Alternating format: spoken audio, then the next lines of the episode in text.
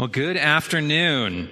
It is good to see all of you here. Welcome to Zoe Community Church. My name is Kenny Trax, and I'm a pastoral resident here at Zoe. That's just a fancy way of saying I'm a pastor in training. So if you're visiting, welcome because we're really glad that you're here today. If you're a regular or you're a member, hey, we're glad you're here too. So welcome. You know, as holidays go, the one that we just celebrated is one of the most divisive and controversial. I think you know what I'm talking about. I'm talking about Valentine's Day. I think there's significant weight to the protest that it is kept aloft by Hallmark and uh, greeting card companies and the people who sell those little chocolates and those, those little candies as well. I read that Americans were expected to spend $25.8 billion on Valentine's Day this past year. My wife Eunice and I got into the fun a little bit. We don't usually, but we did make a big deal out of it this year with a Texas classic Whataburger. But one thing that Valentine's Day does have going for it, I think, it deserves a place in our American calendar perhaps, is that it's a, it's a holiday about making other people happy. And it's kind of considered the holiday where you get tested, right? You get tested like how well you know somebody else, how well you can delight them. That's what Valentine's Day is about. But when you care about somebody, you want to delight them, right? You want to know them well enough so that you know how to delight them. And you want to learn more and more how to delight them. And there's a freedom and a comfort even when you're doing something that you know is going to delight that special someone or your child or whoever it may be. When I was driving home with Whataburger, I knew that Eunice was really going to enjoy it. So I was excited. I was excited to bring it to her. But you're not here for my romance tips. That would be a disappointing sermon indeed. No, you came to hear from God. And at our church, we really believe that God has communicated with humanity. And one of the ways he's done that is through his word, the Bible. So we're going to spend some substantial time this afternoon looking at his word, the Bible. Maybe not as substantial a time as we would if Pastor Jesse were preaching, but substantial nevertheless.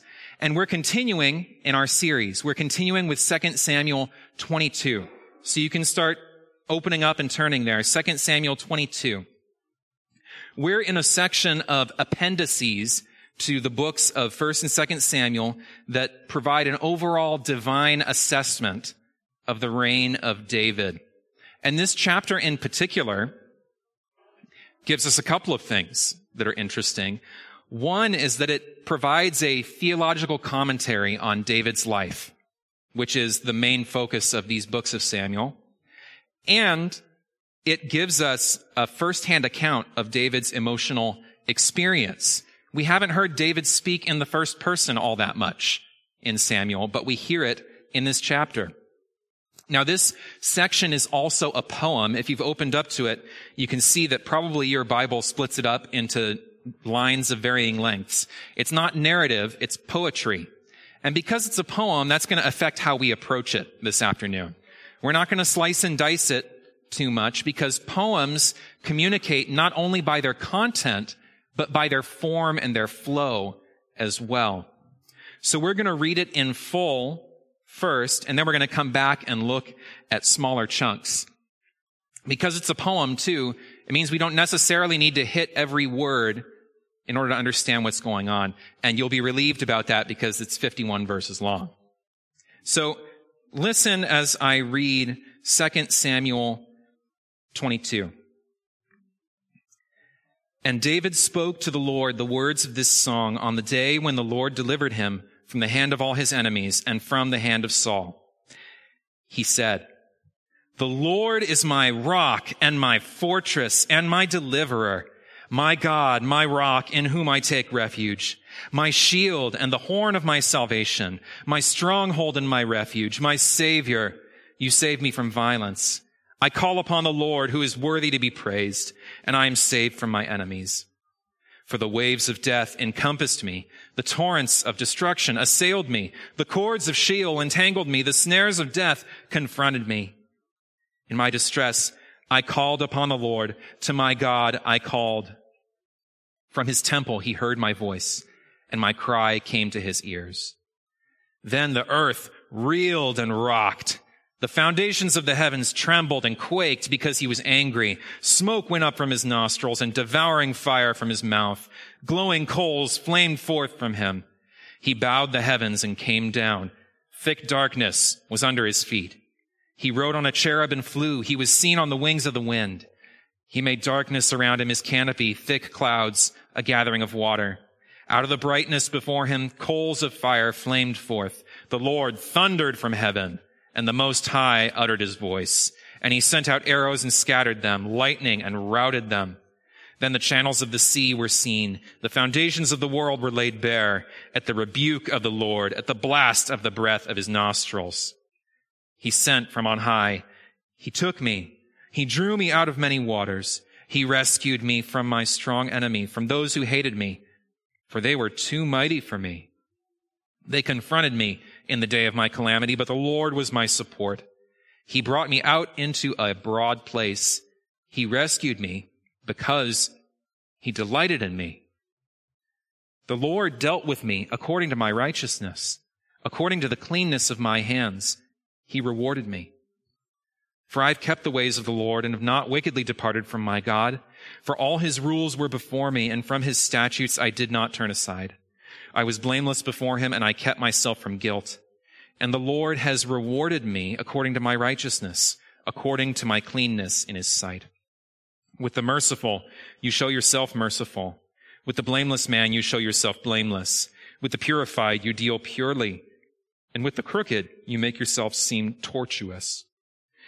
You save a humble people but your eyes are on the haughty to bring them down. For you are my lamp, O Lord, and my God lightens my darkness. For by you I can run against a troop, and by my God I can leap over a wall. This God, his way is perfect. The word of the Lord proves true. He is a shield for all those who take refuge in him. For who is God but the Lord? And who is a rock except our God? This God is my strong refuge and has made my way blameless. He made my feet like the feet of a deer and set me secure on the heights. He trains my hands for war so that my arms can bend a bow of bronze. You have given me the shield of your salvation and your gentleness made me great. You gave a wide place for my steps under me and my feet did not slip. I pursued my enemies and destroyed them and did not turn back until they were consumed. I consumed them. I thrust them through so that they did not rise. They fell under my feet. For you equipped me with strength for the battle. You made those who rise against me sink under me. You made my enemies turn their backs to me, those who hated me, and I destroyed them. They looked, but there was none to save. They cried to the Lord, but he did not answer them. I beat them fine as the dust of the earth. I crushed them and stamped them down like the mire of the streets. You delivered me from strife with my people. You kept me as the head of the nations. People whom I had not known served me. Foreigners came cringing to me. As soon as they heard of me, they obeyed me. Foreigners lost heart and came trembling out of their fortresses. The Lord lives, and blessed be my rock, and exalted be my God, the rock of my salvation. The God who gave me vengeance and brought down peoples under me, who brought me out from my enemies, you exalted me above those who rose against me. You delivered me from the men of violence. For this, I will praise you, O Lord, among the nations, and sing praises to your name. Great salvation he brings to his king and shows steadfast love to his anointed, to David and his offspring forever. There's a lot going on here, isn't there? What would you say this poem is about? Well, there's probably a few answers we could give there, but there's an idea that shows up at an important turning point that I want to highlight. Look at verse 20. He, God, this is the second half, He Well, he brought me out into a broad place. He rescued me because he delighted in me. This chapter is answering a question. And that question is, what delights God? What delights God? So that's our question today as well. We're going to be answering it this afternoon. And we're going to see four answers in this chapter. I'll give them to you as we go along. I'm warning you the first two points are longer than the last two. So when we finish point two, we're on the home stretch. Just stick with me. So here's answer number one. What delights God? God delights in being a refuge. God delights in being a refuge. That's in verses 1 through 20. So look with me at verse 1. This verse isn't part of the poem, but it sets the context. It says that David wrote it, quote, when the Lord delivered him from the hand of all his enemies and from the hand of Saul. So we know from this that this must be happening or being written at the end of David's life. After Absalom, after Sheba, this was a time when David finally had rest from his enemies, and he's reflecting back about how God has always consistently rescued him. Now, this song must have become one of David's greatest hits. Why do I say that? Because it may sound familiar. It's also in the book of Psalms. It's Psalm 18. They're almost identical. They're the same song. So in, in that, in the Psalms, it's probably like for corporate worship. But here, it's a private reflection on David's life. And it's a reflection that David is praying to God. So when David picks up his pen and begins writing this song, where does he begin? Take a look. Verses two and three. He begins with God. He piles up these adjectives. Rock, fortress, deliverer, refuge, shield, horn of salvation, stronghold, savior, He's making the point that God is his safety, his strong place, his refuge, the place where he can hide, the place where nobody can get him. Growing up, I, I loved watching the History Channel. I spent way too many hours watching Ancient Aliens and all those uh, other shows. But I remember watching a tour of the Cheyenne Mountain Complex. Have you heard of this place? This is a government facility near Colorado Springs. It's actually still in use, but it was built in the 50s, the 1950s, and it began its existence as a doomsday bunker. This was a place for the United States to coordinate a counterattack if there were a nuclear war. So they built it literally into a mountain. It's under 2,000 feet of granite. The only way to access this place is through an access tunnel and there's multiple sets of 25 ton blast doors where they can just close all of them and there's no other way to get through. It's built to withstand a 30 megaton nuclear explosion, basically de- detonated right on top of it.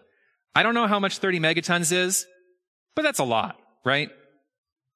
Nothing can penetrate the Cheyenne Mountain complex. It's a true refuge. And this is the kind of image that comes to my mind if we're translating what David's saying into the modern day, God is like the Cheyenne Mountain complex. God is a safe place to hide. But David's saying he doesn't need a doomsday bunker because he has God. And God hears his call. That's in verse four. God hears his call when he calls out. But that doesn't mean David had an easy life, right? We know that from the book of Samuel. After that confident opening declaration, David introduces his trials in verses 5 and 6. The waves of death, torrents of destruction, cords of Sheol. Now, David wasn't lost at sea, but he's using this metaphor of dark and stormy seas to stand for the sufferings that he endured. This is David's poetic way of describing how he nearly lost his life multiple times in, in the books of Samuel. So think back to how David was, for example, on the run from Saul. You know, we actually don't know how long this was. Some people estimate that it was as short as a year, being a year on the run. Some people think it was seven years or longer. Imagine living in caves, living in a foreign nation, needing to pretend to be crazy and stuff, always looking over your shoulder. And then, after he'd established his kingdom, the whole thing happened again with Absalom, his own son. He was on the run again. David says that these trials were like waves pounding down on his head, pushing him under. If you've ever been out in the ocean, you've been knocked down by a big wave, you know what this feels like. David's using that image. He's being pushed under. And sometimes that's what it feels like our trials are doing to us, right? It's a pretty accurate image. At these times in David's life, things couldn't have been more desperate. But then, look in verse 7. God intervenes. God intervenes. And then in verses 8 through 16, we hear about how God intervenes. But did you notice it's, it's not the kind of image that we would usually think of with God, right? This is a picture of a fire breathing monster. Smoke rising from his nostrils, coals and fire coming out of his mouth. Thunder, a voice like thunder. Look down at those verses. This should be a scary picture to us. Think about it. Just to take one of these images, the thunder in verse 14. We just recently moved to Texas. For the most part, we love Texas weather. But uh, the thunderstorms are something else here, right? Uh, a couple of weeks ago, it was five or six in the morning, and the rain was pouring down, the wind was going, and I was half awake. But then all of a sudden, our room just flooded with light, and literally half a second later, boom! And I was like, that thunder is right on top of us. And then Eunice had to peel me off the ceiling. And I didn't sleep for another hour. This psalm is saying God's voice is like that. When he wants to raise his voice, it's like thunder. It's louder than thunder. Why would David describe God in this terrifying way? Because he wants us to know that no matter how terrifying David's enemies were, God is scarier. God is more terrifying. It's like that quote from The Lion, the Witch, and the Wardrobe, if you've heard of it. Aslan, is Aslan a tame, safe lion? No, he's not. But he's good. And it's good that he's not safe when he's on your side. When he's on your side, you want him to be scary. And this God that David's talking about was coming for David, not to destroy him, but to rescue him. This terrifying God was David's refuge. In verse 17, we see God's deliverance of David. David says, God drew me out of many waters. He rescued me from my strong enemy. Again, this is poetry, but we can think back to the story. A couple of times that, that David was rescued through God's miraculous intervention. Do you remember that time back in 1 Samuel when Saul was just about to catch David and then Saul gets word that the Philistines are attacking somewhere else? and Saul had to leave. God brought the Philistines to protect David. And then more recently, you remember how God thwarted the counsel of Ahithophel? Ahithophel had that good advice. Hey, if you catch David, if you cross the river today, you're going to catch David. But God took that wise advice, turned it on its head, and Ahithophel, they didn't listen to Ahithophel. And that's a way that God protected David. That's how he rescued him. So, Christian, we should take something from this. No matter how terrifying your trials, God is more terrifying. And it's a good thing because he's on your side. There's no trial that scares God. There's no enemy that has God shaking in his boots. He's the scariest one. And he's your God. He's strong. He's stronger than whatever is assailing you. And he's promised us that he will deliver us and rescue us. Either that's going to come in earthly deliverance sometime in this life, or like he did with Paul at the end of his life, he's going to deliver us safely into his heavenly kingdom. But deliverance will come. Deliverance will come, Christian. Why did God rescue David, though? That's a question that we start to answer in, in the next part of this uh, poem, but we begin to get an answer in verse 20. So look at verse 20 with me. We see that David says, God rescued me because, that's going to give the reason, because he delighted in me. God delighted in David. God delighted in being David's refuge. Remember, God had graciously chosen David. David didn't show up for a job interview with God. God didn't look at his resume and decide that he wanted David. No, he knew that David was weak and God gave him his grace. And this should encourage us too, because God didn't choose us because of our resume. God didn't choose us because of how good we are or how strong we were. We didn't interview for the job. If you're a Christian, God chose you out of his good pleasure because he loves you. And so he's going to delight to be your refuge as well. That means we're not inconveniences to God when we go to him, when we pray. It glorifies God when we take refuge in him. So take refuge in him. God delights in being a refuge to his children. That's the first answer to that question we see. What delights God? God delights in being a refuge. We can now turn to the second thing that God delights in, in verses 21 through 31. Answer number two, God delights in humble, faithful obedience. God delights in humble, faithful obedience. We know that God delighted in David because of his sovereign choice of him we know that from the wider context of the book. We know that from the wider context of the Bible. But in these verses, especially 21 through 28, David draws attention to another reason that God delighted at him. So take a look at those again. We're not going to read through them all right now, but just skim over it. Let me ask you honestly though.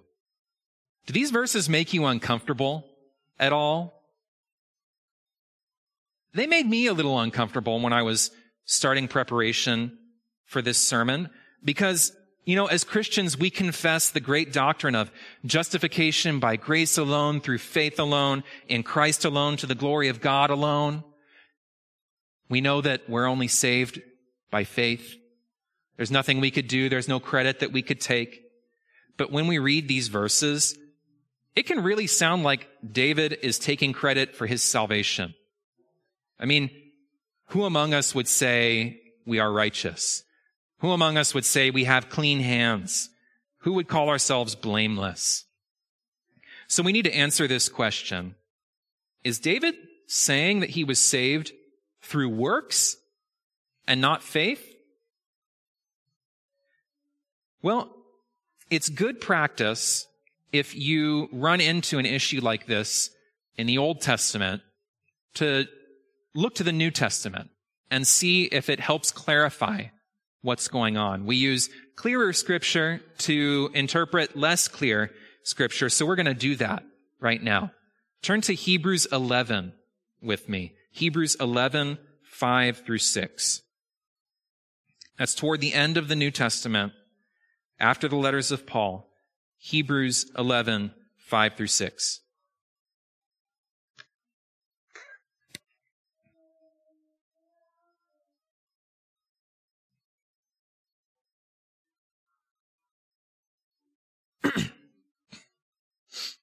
I'll read it. Hebrews 11, 5 through 6. By faith, Enoch was taken up so that he should not see death, and he was not found because God had taken him. Now before he was taken, he was commended as having pleased God. And without faith, it is impossible to please him. For whoever would draw near to God must believe that he exists and that he rewards those who seek him. Look at verse 6. It says, without faith, it is impossible to please him.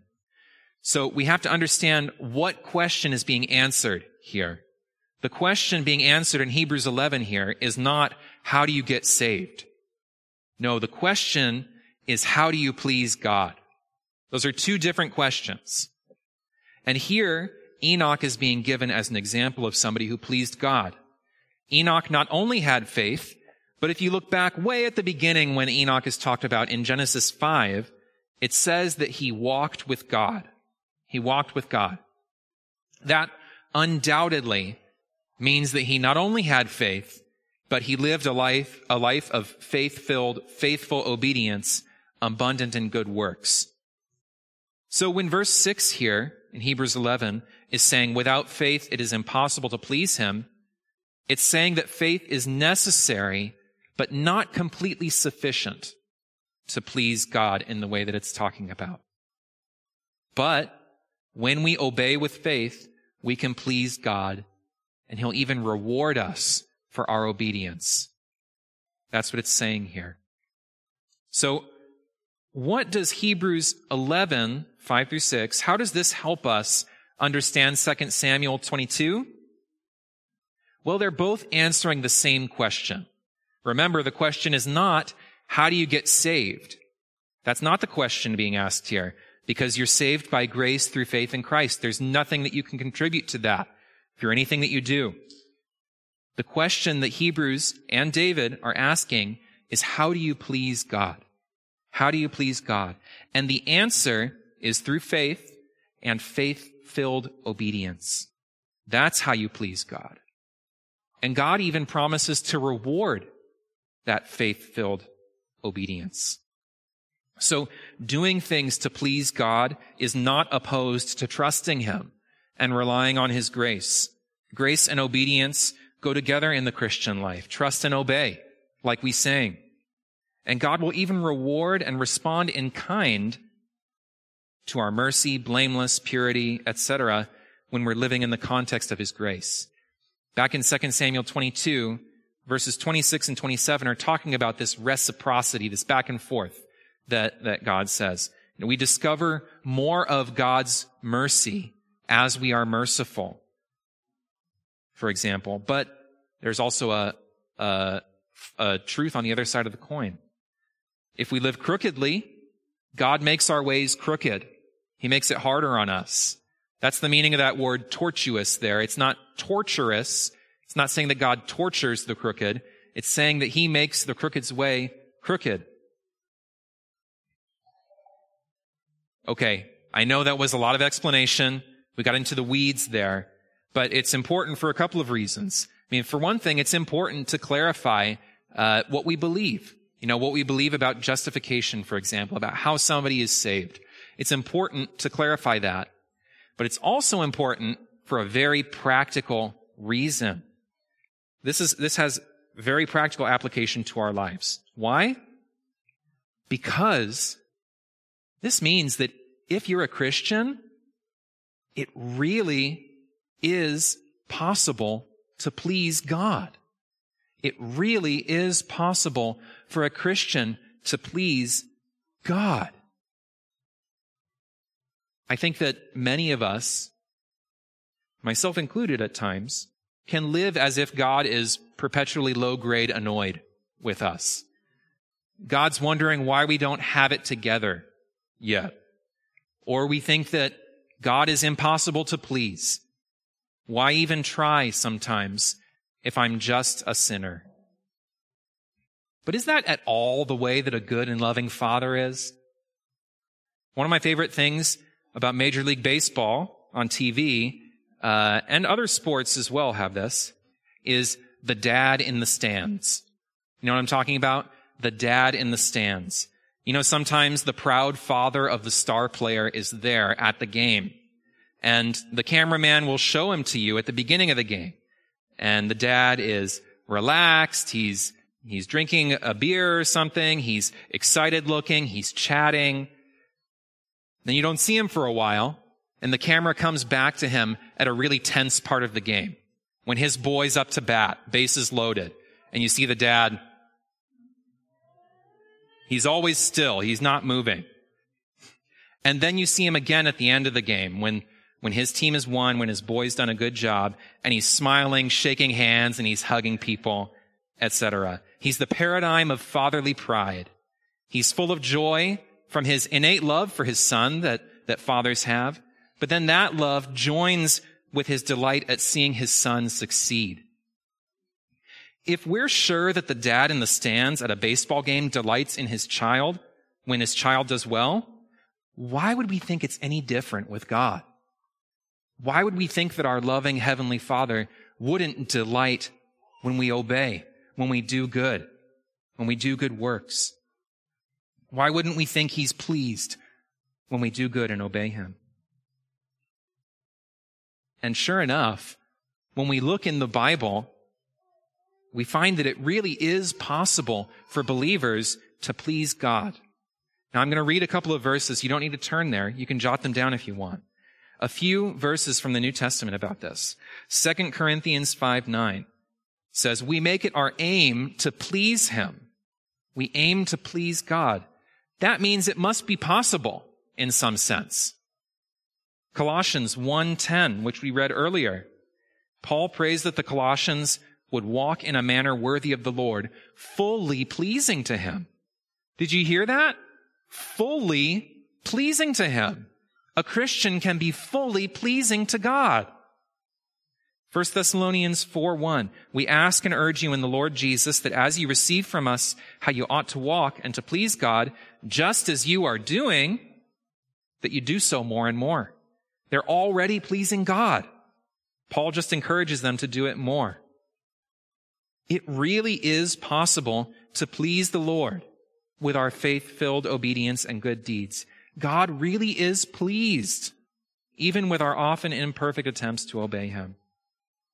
So, brother, sister, if you believe the gospel and you're sincerely trying to obey the Lord and not keeping your pet sins or anything like that, then you can be comforted that the Lord is pleased with you. The Lord is pleased with you. Did you keep your temper at your children this morning, even though it was hard? The Lord was pleased with that. Did you show up to work this week and do your best to provide for your family, even though you really wish you could be doing something else? Well, the Lord smiled on that. Did you give time or money or energy again to that family member who should have it together by now? Well, that made the Lord happy. Remember, David is reflecting back on his life and realizing that on the whole, he lived a life pleasing to God. And it's possible for us to do that too. But you might be saying, wait a minute. How can David say that he lived a righteous life? Come on. What about that time when he stole another man's wife and then had the husband murdered? Good question. Legitimate question. Here the gospel comes in. David committed horrible sin, terrible sin that cannot, cannot be explained away, cannot be minimized. But do you remember? David sincerely repented and this should encourage us too, friends, because it's possible to follow and please God even after horrible sin if we repent, if we truly repent. We've never gone too far off the rails to come back to God. You've never gone too far off the rails to come back to God. Despite those terrible sins, in aggregate, David was faithful to God. So each of us should ask ourselves, what does my life look in aggregate? Am I repentant of my sins? What is the general tenor and direction of my life? Could I look back and say, I've tried to be faithful? If you're believing the gospel and doing faith filled good works, then at the end of your life, you can humbly, yet confidently expect for the Lord to say, Well done, good and faithful servant. But if in examining yourself, you find that you've not been a faithful servant or that you've never bowed your knee to the Lord, what can you do? Is there any hope for somebody like that? Well, yes. Yes, there is. You can repent. You can repent today. You know, repentance is not just feeling sorry, but it's also turning around. It's about turning around and going in a different direction. So if this is you, you can confess your sin to the Lord today. forsake it. Come to Jesus in faith that his death on the cross was sufficient to pay the penalty for your sin, because it is. Jesus himself said in John 6:37, "Whoever comes to me, I will never cast out." Jesus never turns away a humble and repentant sinner. So come to him. Come to him, whether it's the first time or it's just been a long time. And the Lord will start working on you. He'll start sanctifying you, making you holy. Don't worry if it feels like you're starting from zero. You can come to him. So we've seen in these verses 21 to 31 that God delights in humble, faithful obedience. Now remember, we're on the home stretch now. When we turn to the next section, we see a third thing that God delights in. Answer number three from verses 32 through 49. We see that God delights when we fight with his strength. God delights when we fight with his strength. After verse 31, the poem changes direction. It's not focused on David's weakness anymore or his faithfulness, but it's focused on how God used David to establish his people in the promised land. And it may seem a little bit more distant from us. He's talking about winning military victories, fighting with a sword, thrusting people through, etc. You know, back then it was common to celebrate the victories of a king. But did you notice something when we read it initially? Who's getting the credit in this section? Verses 32 through 49. Who's the one doing the actions? Well, it's God. Look at verse 35. God is the one. He trains my hands for war. Skip down to verse 40, for example. God is the one who's equipping David for the battle. And then it all kind of comes to a head in verses 48 and 49. Look at, look at those verses.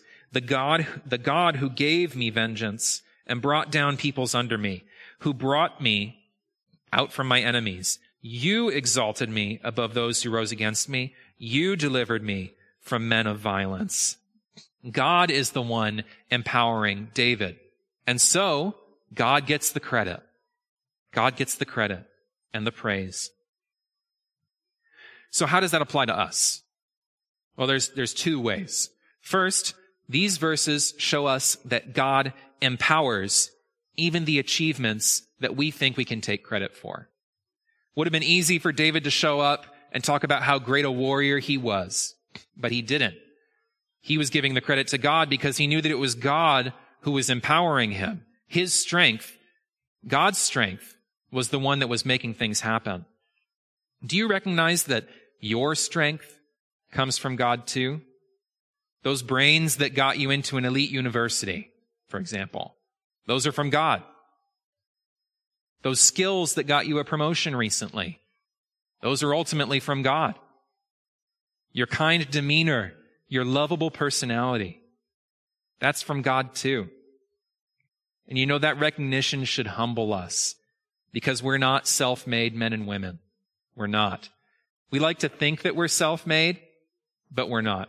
God is the one who empowers us and brings any good that we have. He brings about any good that we have. So we see that God empowers our achievements here. But secondly, these verses also teach us that the Christian life is a battle. The Christian life is a battle. But wait a minute, you say. Didn't Jesus tell Peter to put away his sword? The kingdom of God doesn't advance through violence, right? And you're right. I'm glad you know that. But when you read the New Testament, have you noticed how often there's violent imagery, military words? used as a metaphor for living the Christian life. The Bible describes the Christian life as spiritual warfare. It's warfare, firstly, against Satan and the devil. You remember the, uh, the passage in Ephesians 6 about the armor of God? You don't need armor unless you're fighting a battle. But that armor, you know, all the things in the armor of God passage, is talking about faith and prayer. Those are the ways that we wage war against Satan. It's not with literal weapons. But the Christian life is warfare against Satan. The Christian life is also warfare against the flesh. Think about Romans 8. Put to death the deeds of the body, Paul says.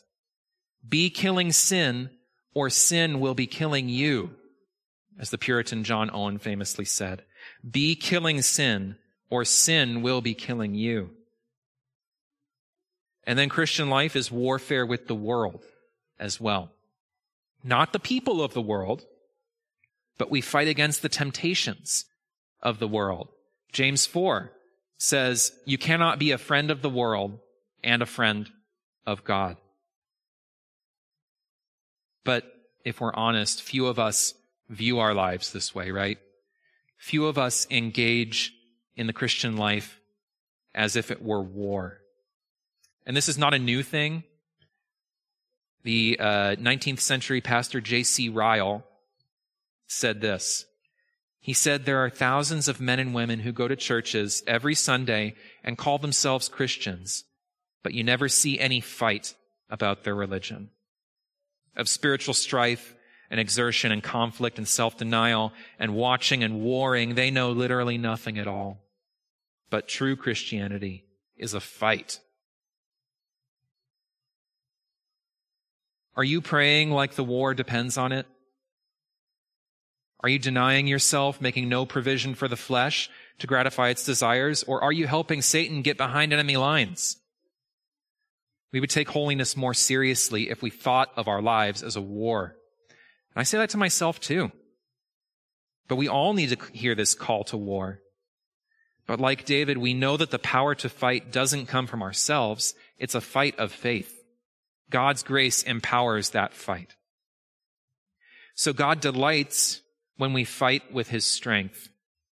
God delights when we fight with his strength. And that brings us to our final answer to the question of what delights God. Answer number four. God delights in saving the nations. God delights in saving the nations. We see that in verses 50 and 51. I'm going to read those again. For this I will praise you, O Lord, among the nations, and sing praises to your name. Great salvation he brings to his king, and shows steadfast love to his anointed, to David and his offspring forever. Now these are the capstone of the poem.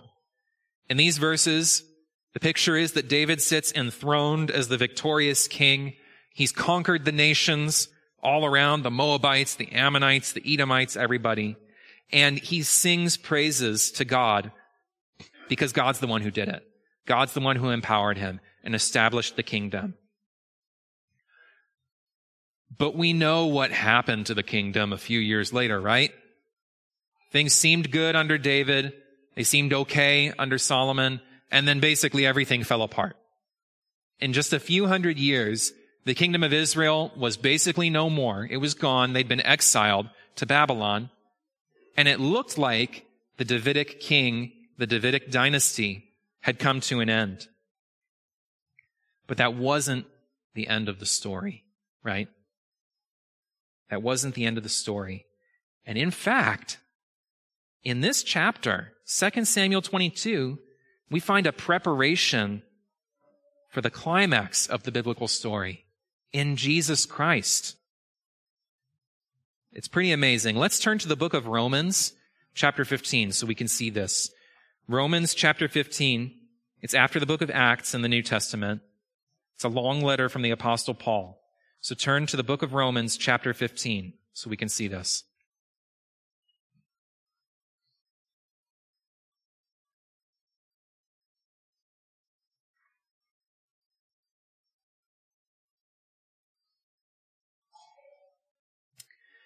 Romans 15, 8 is where we're going to start. The apostle Paul is wrapping up his letter and he's reflecting on how amazing it is that the good news of Jesus was not only limited to the Jews, but that it went out to all the nations, the Gentiles. Gentiles are the non-Jewish nations. And Paul finds this worldwide spread of the gospel predicted in the Old Testament. But you might be surprised where he finds it. So let's look at verses 8 and 9.